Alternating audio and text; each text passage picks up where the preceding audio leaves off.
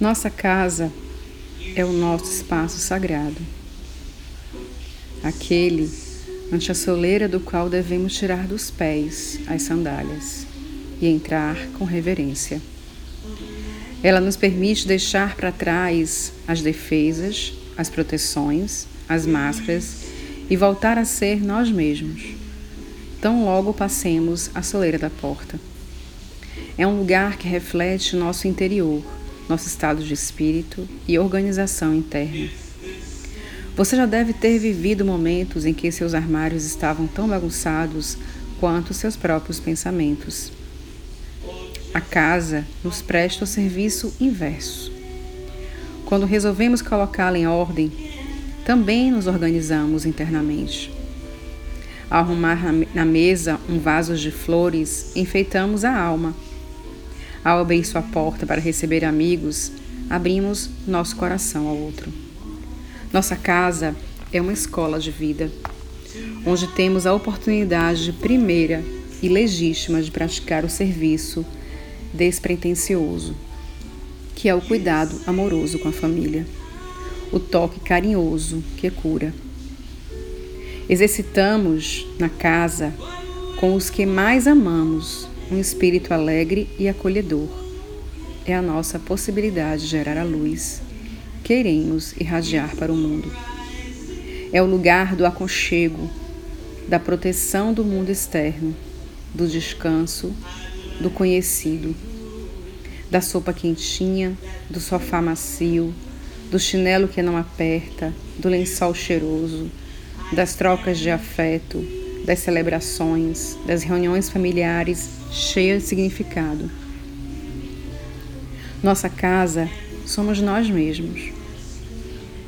Nós imprimimos vida a ela, trazendo beleza, conforto e cor, saúde, sabor, alegria nas nossas refeições. Capricho na confecção do pano, da mantinha do crochê, da toalhinha bordada que vai enfeitar a bandeja. Carinho na compra de todos os nossos alimentos, na escolha da flor que vai perfumar e encantar o nosso ambiente. Sobretudo, tudo isso é a nossa presente e a nossa presença atuante que vai determinar quando a casa deixa de ser uma mera construção e passa a ser o nosso lar. Por isso, eu convido você hoje a abrir sua casa, abrir sua janela, abrir o seu coração, para que deixe entrar o amor, para que deixe entrar a esperança, para que deixe entrar a fé, para que deixe entrar a união. Eu convido você hoje a abrir sua janela e mentalizar que lá fora todos estão curados, todos estão em abrigos, todos estão felizes e todos estão em harmonia. Procure organizar o seu interior diariamente para que ele vibre nessa sintonia.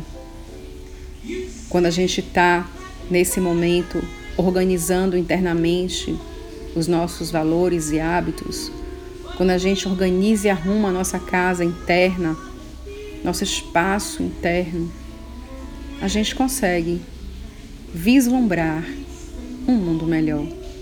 A gente consegue abrir espaços novos em nossa mente, de emanar uma nova frequência para este mundo, acreditando no poder da humanidade no poder do universo, no poder do amor, no poder da cura.